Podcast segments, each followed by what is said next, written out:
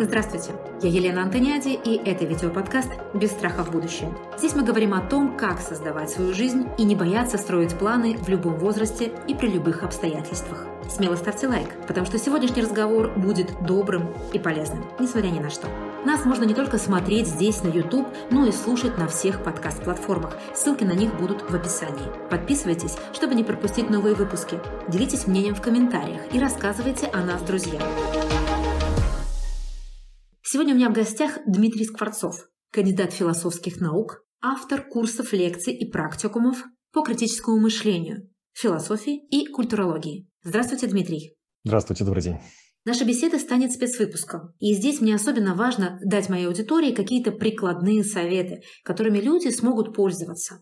И кому-то может показаться удивительным, что сегодняшним гостем стал философ. Обычный человек с трудом может ответить, где в его повседневной жизни встречается философия. Вот это и есть мой первый вопрос. Когда и как часто мы имеем с ней дело? На первый взгляд может показаться, правда, что философия какая-то, ну, такая музейная, что ли, немножко дисциплина. Мы вспоминаем университетские курсы, такие немножко пыльные, да, и вспоминаем, нам рассказывали про Канта, про Платона, про Гегеля, зачем нам это.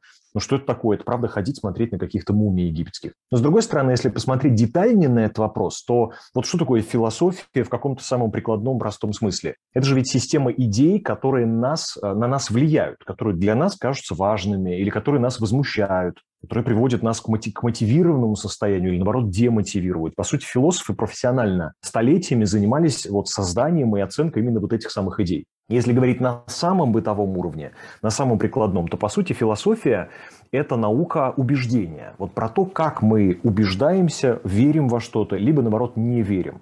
В этом смысле философию можно назвать ну, таким критическим мышлением, таким внимательной оценкой информационной среды. Ну, например, когда мы участвуем в спорах, в дискуссиях, когда мы друг другу убеждаем что-то делать, когда мы принимаем решение, куда поступить учиться, куда поехать отдыхать, во что вложить деньги, какую работу выбрать и так далее, и так далее. Вплоть до того, как мы на самом деле должна строиться моя диета, или как мне не поругаться с близкими, с коллегами и прочее. Вот это все предполагает техники аргументации, логику, то есть философские, по сути, такие инструменты. То есть даже не замечая того, мы каждый день используем философию в нашей жизни, когда, ну, например, друг друга убеждаем или не убеждаем что-то сделать делать. Дмитрий, вы популяризируете критическое мышление. Что это такое простыми словами и зачем оно нужно? Вот буквально сегодня утром я говорила, наставляла человеку, пожалуйста, развей в себе критическое мышление. Но мне очень важен ваш экспертный такой анализ этого, что это такое критическое мышление. Само это слово «критический» в русском языке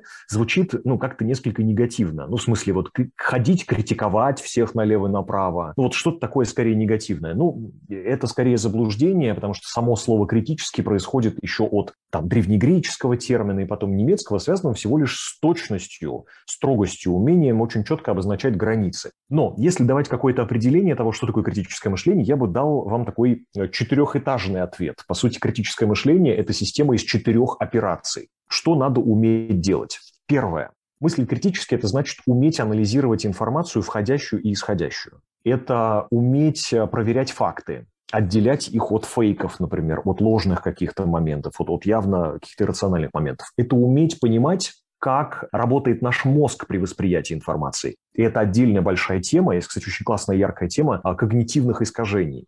То есть это ошибки нашего мозга, которые он совершает, а мы сами этого даже не замечаем. Когда себя некорректно оцениваем, других людей сильно переоцениваем, либо наоборот э, мажем черной краской. Когда что-то другим объясняем, кажется, что все понятно, а на самом деле вообще непонятно. То есть огромное количество таких как бы сбоев. Ну, психологи выделяют там больше 200 таких ошибок разных нашего мозга, которые просто не дает нам корректно получать и передавать информацию. Это первый блок, что ли, критического мышления. Просто, ну, такая оснастка базовая. Второй, что мы называем критическим мышлением, это логика умение быть логичным, пользоваться логикой. Мы часто говорим, ну, когда, например, нам что-то объясняют, а мы говорим, слушай, в твоих словах не хватает логики, что-то я связи не вижу. Ты говоришь, а как будто бы нет логики в твоих словах. Либо наоборот, мы говорим, слушай, ну, у него железная логика, ну, вообще просто не подкопаешься. И вот логика – это тоже система очень конкретных инструментов, приемов, а, которые позволяют выделять важное, замечать какие-то причинно-следственные связи в информации, ну, и так далее, и так далее. Вот уметь пользоваться, собственно, логикой. Это второе. Третий блок из четырех критического мышления – это то, что называется аргументация или обоснованность. Это вот ну, то, с чего мы с вами начали, да, когда меня что-то,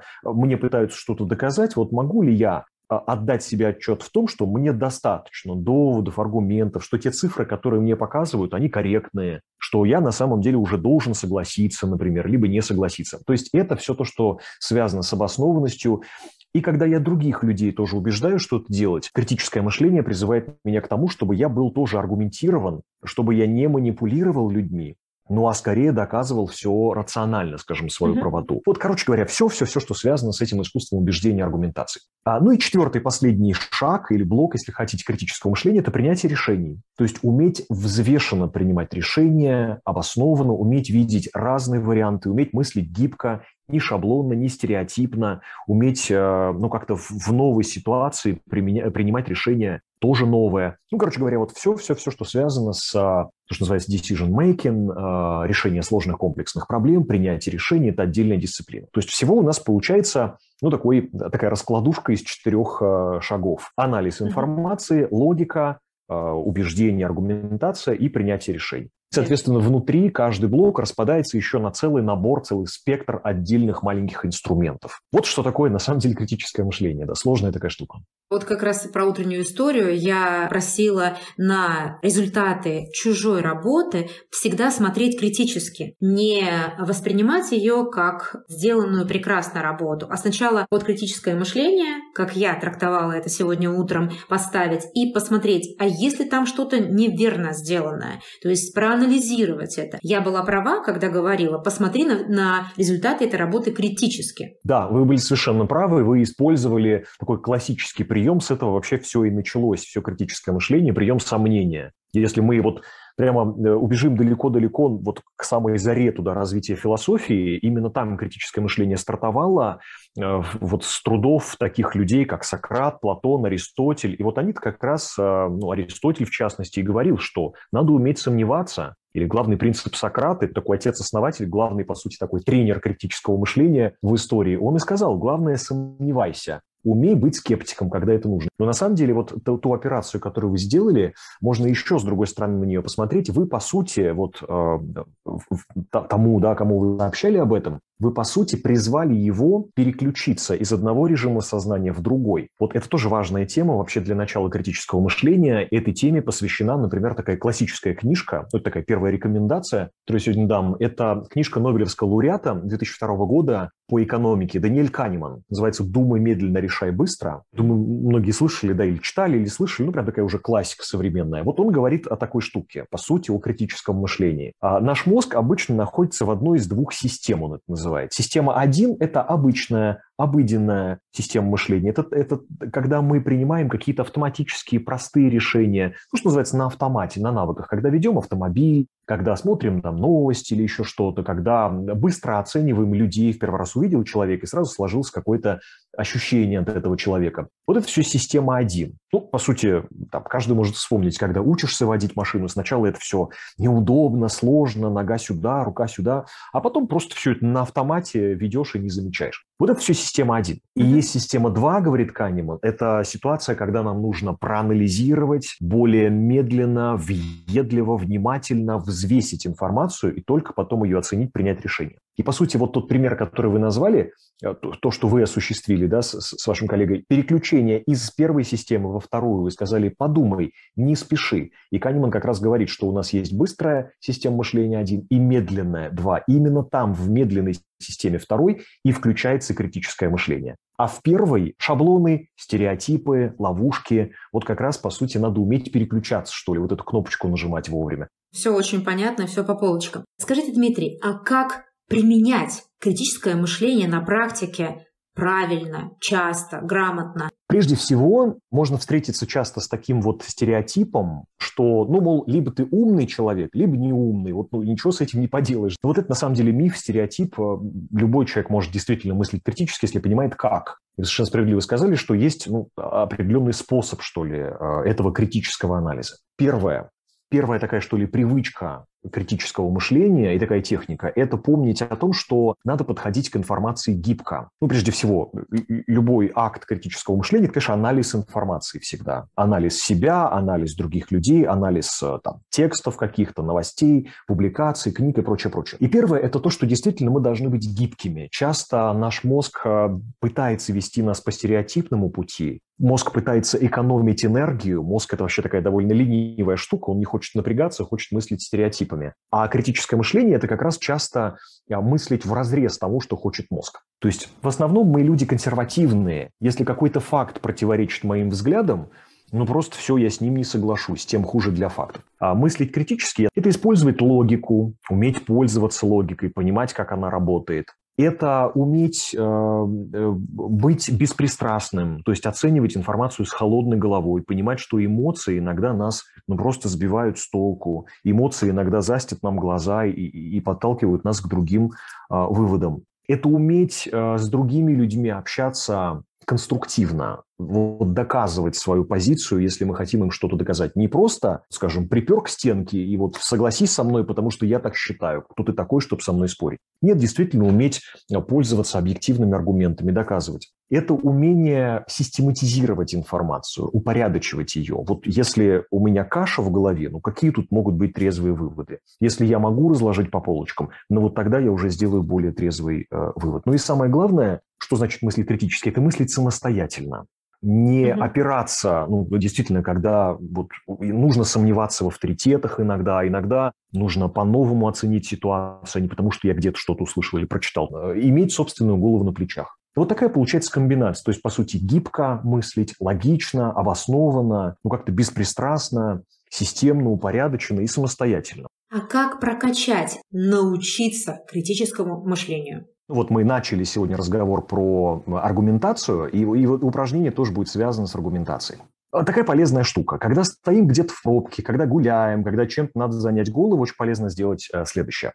Первый шаг этого упражнения – взять любое утверждение, с которым я могу быть согласен, не согласен, то, что называется тезис. После этого шаг второй в этого упражнения – придумать три аргумента в пользу этого, этого тезиса, этой идеи. Вот это очень полезный уже навык, всегда искать аргументы, доводы. Ну, например, надо быть вегетарианцем, это тезис, который я должен доказать. Какие три идеи приходят на ум, три аргумента? Ну, например, там, это полезно для здоровья, во-вторых, это, например, там, этично по отношению к животным. И третий аргумент какой? Ну, например, это для экологии тоже неплохо. Вот что-то такое. То есть это уже, в принципе, позволяет неплохо занять голову и с разных сторон, как минимум с трех углов, посмотреть на доказательства этой идеи. Кстати говоря, полезно это упражнение делать, а, взяв тезис, с которым вы сами внутренне не согласны. И вот это еще интереснее искать доводы к, как бы к чужой позиции. Ну, как адвокат выступает в суде, он часто вынужден защищать того, с кем он внутренне не согласен. Третий шаг этого упражнения – это подыскать примеры примеры, иллюстрации. Мы часто как раз ленимся, а, доказывая что-то, подбирать конкретные иллюстрирующие примеры. Ну, например, надо быть вегетарианцем, потому что мясо вредно для здоровья. А пример какой? Там медики доказали, что вегетарианцы живут в среднем на 15 лет дольше. Вот что-то такое. И иногда вот действительно полезно формировать именно такую привычку – приводить иллюстрации примеры для доказательства своих доводов. Четвертый шаг. Вот это интересный момент. Подумайте, а что вам на это возразят? Представьте своего оппонента, которому вы будете излагать эту позицию. Вот как он вам ответит? А вот мне, например, нравится мясо на вкус. Оно такое вкусное, что я буду отказываться? И так в жизни мало удовольствий, а вы еще своим вегетарианством. Хорошо, может быть такой контраргумент? Да, конечно, может быть. И пятый, последний шаг упражнения. А подумайте, как вы разобьете это возражение? Что вы ответите вашему оппоненту? Ну, например, такой ход. Конечно, я не спорю, что мясо это вкусно, но ведь вегетарианские блюда, хорошо приготовленные, намного вкуснее могут быть. Вы просто не умеете их готовить. И вот это неплохое упражнение из пяти шагов позволяет как раз потренировать э, аргументацию, неформальную логику когда выстраиваете позицию и потом начинаете ее развивать. Это такое первое упражнение. Вот мне оно представляется наиболее полезным, э, чтобы понимать, как работает вообще убеждающая информация. Ну, еще одним поделюсь упражнением как бы с другого немножечко края зайдя, это простое упражнение, которое называется «Откуда я это знаю?». Вот для критического мышления это очень полезная опция. Первый шаг. Э, вы произносите любую фразу, с которой вы согласны. Ну, например, там э, «Солнце встает на востоке, а заходит на западе» или что угодно. Да, вот любую совершенно информацию. Второй шаг – задаться вопросом «А откуда я получил это знание?». Вот где источник? И вот это может быть действительно полезно, и часто это может приводить реально к открытиям. Ну, например, мы а, там свято верим, скажем, что чеснок и лимон а, полезны для иммунитета, ну, наверное, там многие согласятся. Ну да, правда, чеснок, лимон – полезные вещи, укрепляют иммунитет. А вот откуда мы это знаем? Вот это интересно. И часто можно найти, что да, бабушка сказала в детстве. Бабушка говорила мне, ешь чеснок. Ну, бабушка авторитет в области иммунологии, да или нет? И вот здесь уже, в общем-то, есть о чем а, порассуждать. Это тоже такая неплохая привычка – проверять, задавать вопросы, а откуда это, вот это пришло.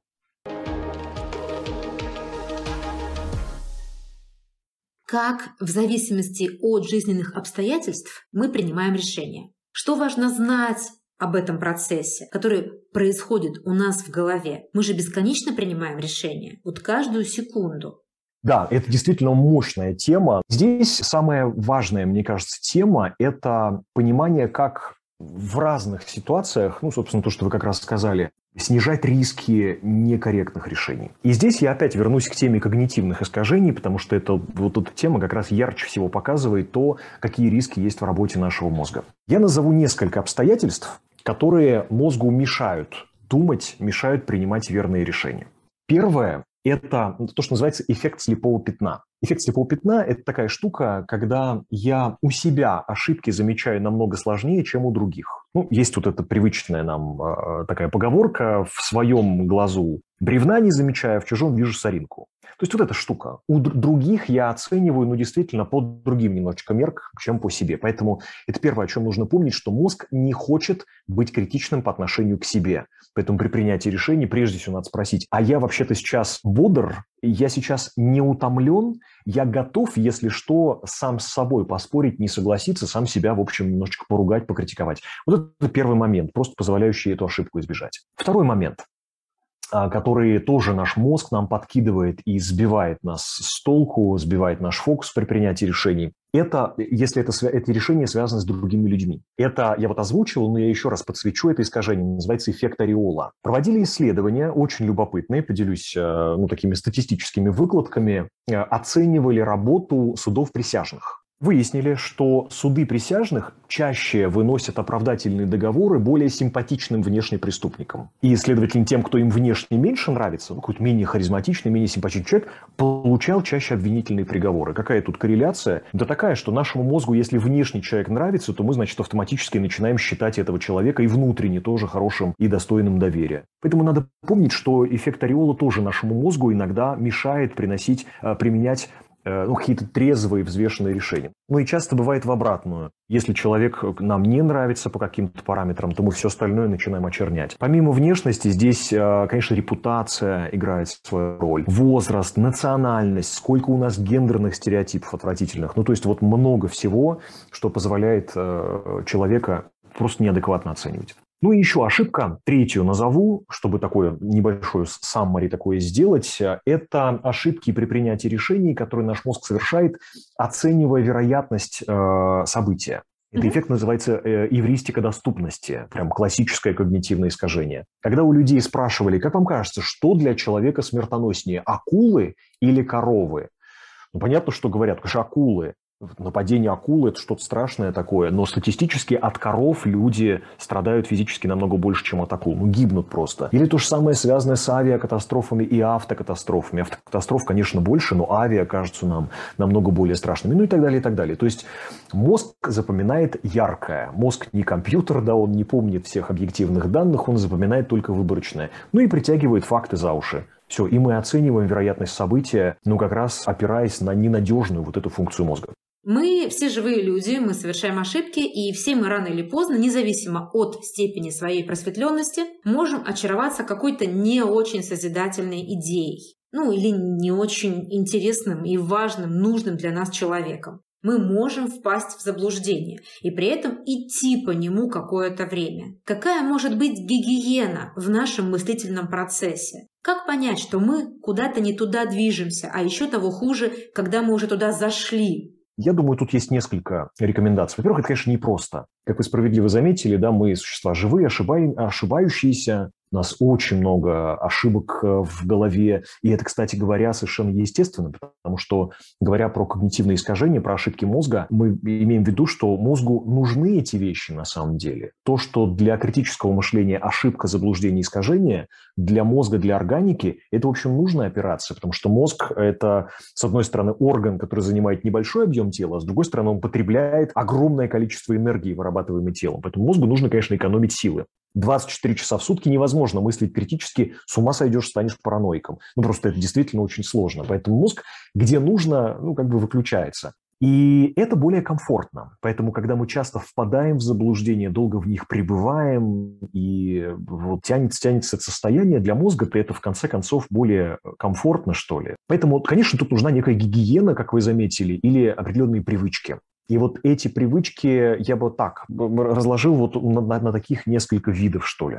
Первое. Конечно, нужно помнить про мозг, и сегодня, мне кажется, и знать то, как он работает. И сегодня мы живем, кстати говоря, в хорошие времена в том плане, что мозг хорошо изучен, и у нас есть очень много любопытных, таких внятных, понятных материалов. Например, мне очень нравится такой психолог Роберт Сапольский классный совершенно ученый, у него есть э, классные книжки, например, там «Биология добра и зла», такая толстая книжка большая, у него хорошие лекции есть, и он прекрасно объясняет, как работает наш мозг. И отечественные есть тоже ученые на этот счет. То есть это все хорошо, надо просто понимать, пользоваться наукой, я бы так сказал. Не стесняться реально прибегать к науке. И нужно тоже понимать, как ей пользоваться, и не верить лжеученым и лженауке. Это такое первое. Второе все-таки, когда у нас, например, там не все же ссылаться на Сапольский, на ученых, нужно и собственную голову иметь на плечах. Помнить про то, что когда мы коммуницируем с людьми, когда мы общаемся, а именно общение подстегивает нас к заблуждениям, либо наоборот нас трезвит. В общении, особенно когда мы друг другу что-то доказываем, объясняем, нужно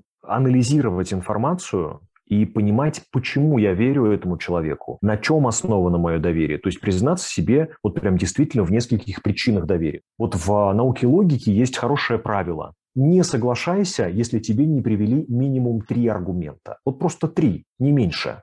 И тогда этого бывает иногда достаточно. Какие есть у меня причины доверять человеку или покупать какой-то предмет или не покупать? Тоже полезная привычка. И вообще хорошо, полезно понимать, как работает убеждение, почему мы верим или не верим. Ну, я для иллюстрации приведу несколько примеров а, вот такой информационной гигиены. Например, как наука нам сообщает, мы верим в информацию, по верим информации по пяти причинам, ни больше, ни меньше. Вот всегда есть только пять причин. Когда у нас внутри вот эта зеленая лампочка загорается, мы говорим «да, верю, годится, согласен, все, киваю головой, покупаю, беру». Первая причина – нас убеждают факты статистика, цифры. И здесь понятно, что цифры могут быть манипулятивными, статистика может быть некорректная, графиками можно задурить голову кому угодно. И есть тоже классные на эту тему книжки, исследования. Например, мне очень нравится книжка, которая называется «Как лгать при помощи статистики». Автор Даррел Хафф. Классная uh-huh. книжка, автор в предисловии пишет, я хотел назвать книжку сначала просто как лгать, потому что статистика – это, в принципе, уже хороший способ соврать. И вот он там приводит массу примеров манипуляции цифрами, фактами.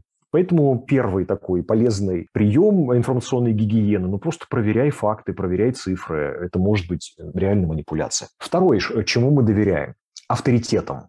Мы с детства к этому привыкли. Ну, нас с детства родители сначала воспитывают, потом какие-то книжки там в садике, в школе. Только мы, когда начинаем бунтовать в подростковом возрасте, это же бунт как раз с авторитетами, а вот я, вот я не буду соглашаться, а вот я по-своему сделаю, я вот на зло маме отморожу себе, значит, э, уши и прочее, прочее.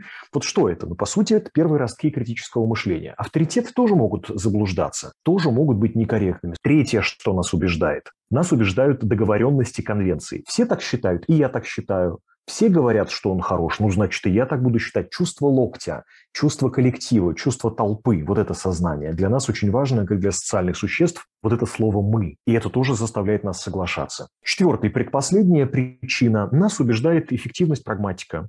Ну, это, пожалуй, вот для взрослых, э, для профессиональных людей, да, для, для людей, там, например, в бизнесе это самый главный довод. Насколько полезно, насколько эффективно, какие выгоды, какие издержки. Вот это нас убеждает, и тут тоже понятно вопрос э, взвешивания. Ну и пятое, последнее, ведь нас убеждает еще, как говорят психологи, не просто жареные факты, не просто железобетонные аргументы. Нас убеждает иногда просто сама по себе красиво упакованная информация, связанная, вот раз, два, три, четыре, пять, от А до Я, 10 причин, 20, то все. Вот просто упаковка для мозга это тоже очень приятно. Просто как красная дорожка расстелена, и он по ней прямо двигается нас убеждает в структуру упаковка. Тоже, в принципе, об этом полезно знать. Вот эти пять причин э, тоже для информационной гигиены полезно помнить и отдавать себе полный отчет. Если я согласен с чем-то, то почему? Почему? Действительно есть для этого какие-то гарантии. Ну вот так бы я сказал. То есть, э, резюмируя свой длинный ответ, первое – понимать, как работает мозг, второе – понимать, как работает убеждающая информация. А дальше это просто трезво взвешивать.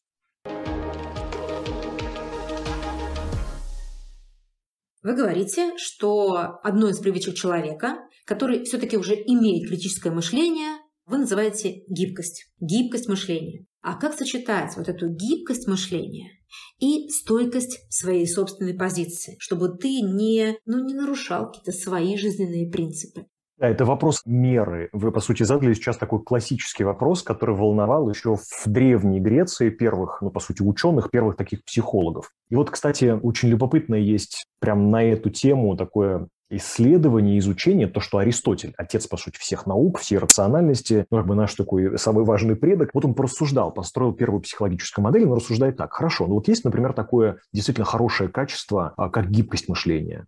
Каждый хотел бы быть гибким, кто будет с этим спорить. Но с другой стороны, это вот как раз то, что вы сказали, ведь это может превратиться в какую-то беспринципность, в бесхребетность. Вот он настолько гибок, что вообще абсолютно нет никакого внутреннего стержня. И так тоже нельзя. Но с другой стороны, есть другой конец этого спектра – совершенная ригидность. Вот уперся рогом в стену и вот не сдвинусь вообще никуда. Следовательно, гибкость – это какая-то золотая середина. Как ее найти? Я думаю, что ее найти исключительно можно только через цель через вопрос, а зачем мне это? Вот чего я хочу в конечном счете? Есть таких два важных вопроса. Один из них мы часто себе задаем, а другой не задаем в жизни. Э, два разных вопроса звучат похожим образом. Зачем и почему? Мы очень часто в жизни пользуемся вопросом «почему?». Почему это произошло? Почему я оказался в таких обстоятельствах? Почему я такой ленивый? Почему я не бегаю по утрам? Почему я не зарабатываю столько, сколько... И так далее, и так далее. Почему, почему, почему? И нам, конечно, очень нравится копаться в прошлом, в причинах. Ну, собственно, там любой психолог скажет, слушайте, да очень много чего в прошлом, вот этих триггеров, которые привели вас сейчас к этому состоянию.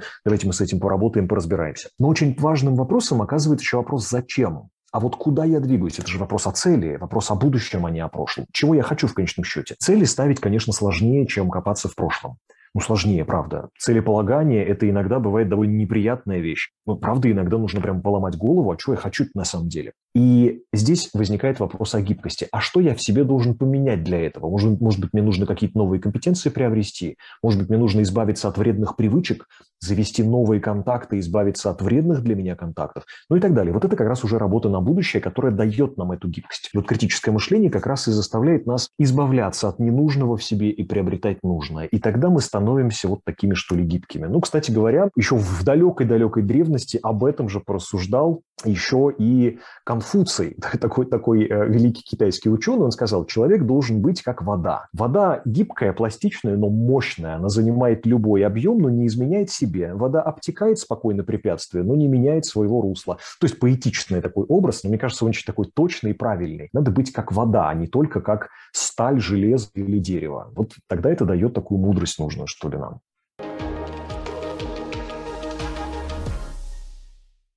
Одна из ваших экспертных областей – герменевтика кино. Такое вот понятие. Изучение принципов интерпретации. Помогает ли этот навык толкования не только в кино, но и в обычной жизни? И если да, то как? Прежде всего, что это такое? Слово такое довольно абстрактное, сложная герменевтика. Говоря проще, это интерпретация и истолковывание. И вот а, говоря о кино, почему я выбрал кино, почему я этим долго занимался, Потому что действительно искусство – это такая весьма полезная для нас штука. Искусство в целом – это то, что, казалось бы, приносит нам просто удовольствие и все. То есть, например, после сложного рабочего дня я еду куда-нибудь в свой любимый музей, походил там э, пару часиков, класс, все, или в кино посмотрел какой-то сеанс, разгрузился, все отлично. Но ведь искусство можно использовать еще и для пользы более серьезной для себя. И вот такое направление, как герменевтика, интерпретация и истолковывание, позволяет это искусство брать больше.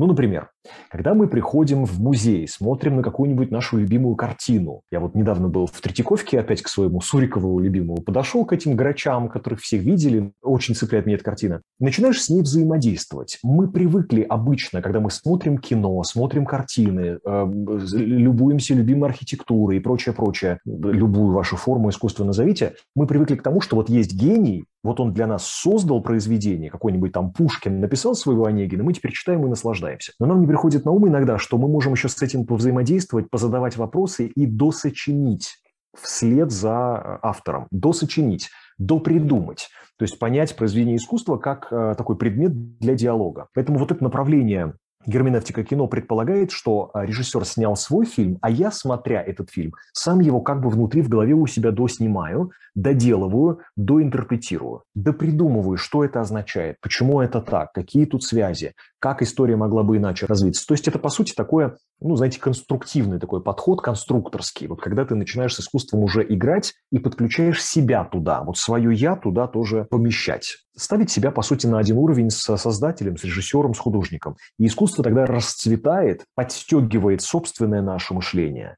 И вот этот э, возникает момент как бы мышления вслед за великими авторами. Когда я не просто э, как, как зайчик сжался и смотрю значит, на гения, который мне что-то своим э, божественным светом до меня освещает, но я и сам в этом тоже участвую как соавтор. И вот тогда искусство становится для нас очень полезным тренажером для мышления. Мы, мы начинаем как бы использовать произведение искусства как трамплин для того, чтобы самому стать сложнее лучше. Ну а в целом, отвечая на вторую часть вашего вопроса, а помимо искусства это где-то работает, а в жизни как-то нужна герменевтика? Отвечу да, потому что герменевтика – это же э, наука интерпретации, это наука истолковывания, трактовки. Ведь мы все время существуем внутри языка, внутри общения. Мы как, вот как рыбы плавают в воде, точно так же мы с детства в языке. И часто мы невнимательны по отношению к отдельным словам, к тому, как мы выражаем наши мысли. Ну вот э, мысли есть в голове, а в языке мы выражаем ее не совсем так, как э, нужно. Или, например, я передаю информацию, а ее услышали неправильно. И герменевтика позволяет скорректировать язык, чтобы мы все понимали друг друга одинаково. В одном из ваших курсов, который называется «Гид по философии», вы говорите, что язык – это посредник между нашим сознанием и реальностью. И изучая законы, по которым работает язык, можно понять законы, по которым работает сознание. Сейчас язык сильно меняется, появляются и новые слова. Как это может повлиять на наше сознание? Или наоборот, сначала что-то изменилось в нашем сознании, а потом мы создаем такие новые слова такая вечная тема, на самом деле, вот как, как курица или яйцо, да, что было вперед. Язык и сознание, либо сознание, потом язык. Такой перевертыш. Но вот мне представляется, что язык все-таки для сознания – это вещь такая определяющая. Причем я тут даже шире возьму язык, не просто русский, французский, немецкий, да, а в, в целом вот все то, чем мы пользуемся при объяснении происходящего. В этом смысле есть разные языки. Язык архитектуры, язык искусства, язык политики, язык науки, бытовой какой-то язык, там, обсценная какая-то лексика и прочее. То есть это вот, знаете, как такие настоящие джунгли. В этих джунглях есть, в общем, все сорта растений. И Здесь речь вот идет о чем. Каждый раз сталкиваясь с какими-то сложностями, вызовами, проблемами реальности, мы, конечно, как-то это объясняем с помощью нашего языка, с помощью того словаря, который у нас есть ну, в нашей оснастке, что ли, в нашем архиве нашего сознания. И вот, например, там у детей этот язык, он пока еще такой достаточно неразвитый, небольшой, поэтому дети смотрят на мир ну, такими широкими мазками. У людей, которые дошли до глубочайшей экспертизы в своей теме, тончайшая нюансировка языка. Ну, приведу такой пример. Скажем, у профессиональных художников ну, вот такой классической, что ли, живописи, есть способность различать там 50 оттенков зеленого цвета. Вот, вот нам это, в принципе, не надо. Да? Мы распределяем, там, выделяем 10, может быть, оттенков, нам достаточно, ну, потому что нам больше и не надо. И вот у нас у всех, в зависимости от своей профессиональной специализации, своих целей, язык нюансируется, нюансируется каким-то образом. Но если язык резко упрощается, если он становится неряшливым, если он обрастает а, какими-то шаблонами, а, большим количеством ну, таких неточных фраз, каких-то слоганов таких, знаете, дубовых или еще что-то. И это автоматически создает мир, окружающий для нас, такой же. Мы тоже начинаем воспринимать его сквозь призму языка точно так же грубо. Этим, конечно, эта тема очень серьезно связана с развитием науки и критического мышления, это серьезная тема связана с идеологией, это все очень серьезно связано, например, там, с религией, потому что религия тоже дает объяснение языковое тому, как мир устроен, как он возник и прочее, прочее. И поэтому философия как раз очень большое внимание вот этому всегда уделяла. А как мы объясняем происходящее? Как? Вот для 20-21 века это вообще самая важная тема. Как мы это все объясняем, то, что устроено в мире? Потому что мы на мир смотрим исключительно только через призму нашего языка. Язык становится более примитивным, и мир мы видим примитивным. Язык сложный, нюансированный, и мир вокруг, вокруг нас расцветает красками. Зачем жить долго, Дмитрий? Как вы думаете? Я думаю, вопрос зачем, вопрос о цели, чтобы получить больше разного опыта. Жизнь – это такое приключение большое, такое искусство, что хочется, чтобы это, это искусство было дольше, получать больше опыта, больше удовольствий. Вопрос суперсложный. Да? Вопрос, по сути, э, о том, что такое жизнь человечества. Для меня, мне кажется, это просто набор опыта, как отдельное произведение искусства. Вот там внутри должно происходить как можно больше важного. Вот поэтому-то и жить, я думаю, нужно подольше. Сердце или разум? А, разум, у меня профдеформация. у меня, э, то есть, понимаете, да, что у каждого, каждый человек вот на этих весах качается. Сердце больше, разума меньше, разума больше, сердце, сердце меньше, ну или там эмоцию, рацию друг другу иногда мешают. Мне так получилось просто профессионально, разум, такая профдеформация, поэтому, видимо, иногда даже не хватает эмоций. Но я бы сказал, что это качели всегда. Иногда нужно одного больше, иногда другого.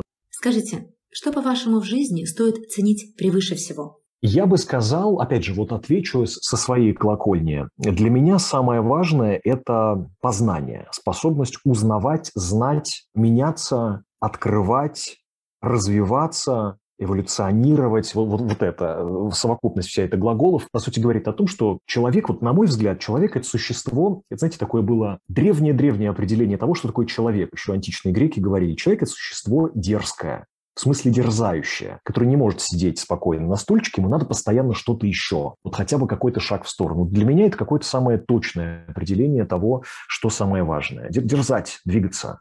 Что правильнее, действовать или созерцать? Я бы сказал созерцать, потому что ты тогда видишь больше и понимаешь больше. Потому что действие все равно оказывается шагом номер два.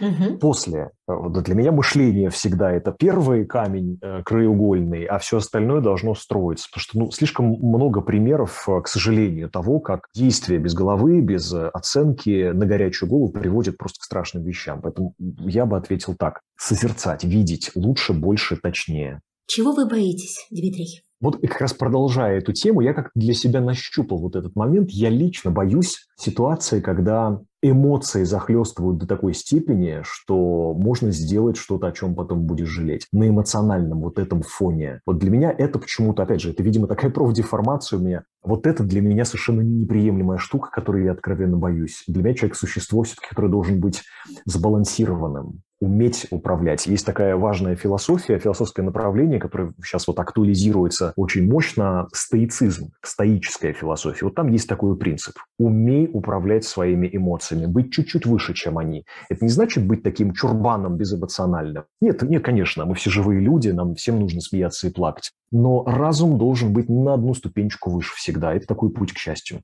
Какое качество самое важное в человеке? Я бы сказал, это вот как ни, как ни странно, наверное, я и назову гибкость, о которой мы с вами говорили сегодня. Это умение поменять свое поведение, если нужно, осознанно, умение признать свои ошибки, умение видеть больше, шире, вот как бы все время на одно измерение. Вот такое 3D, что ли, 3D взгляд э, на мир. Каждый раз плюс один. Вот для меня это самое такое вот удивительное качество в людях, вот, вот в таких. С кем из всех людей, когда-либо живших, или ныне живущих вы хотели бы встретиться и обстоятельно поговорить? Наверное, у меня один ответ есть, и он у меня очень давно уже э, образовался. Это Платон. Вот почему Платон, почему я его назову э, из далекой древности? Это потому что, по сути, все то, чем я занимаюсь, вся моя профессия, вся моя жизнь, я могу назвать себя ну, в этом смысле человеком счастливым, потому что я, у меня не, не различается профессия и, и остальная жизнь, к счастью. Вот с Платона все началось, и он как, как будто бы на все вопросы сразу ответил. Есть такой известный комментарий историков, историков философии, что вся история философии – это просто комментарии на полях сочинений Платона. Вот мы все из него вышли,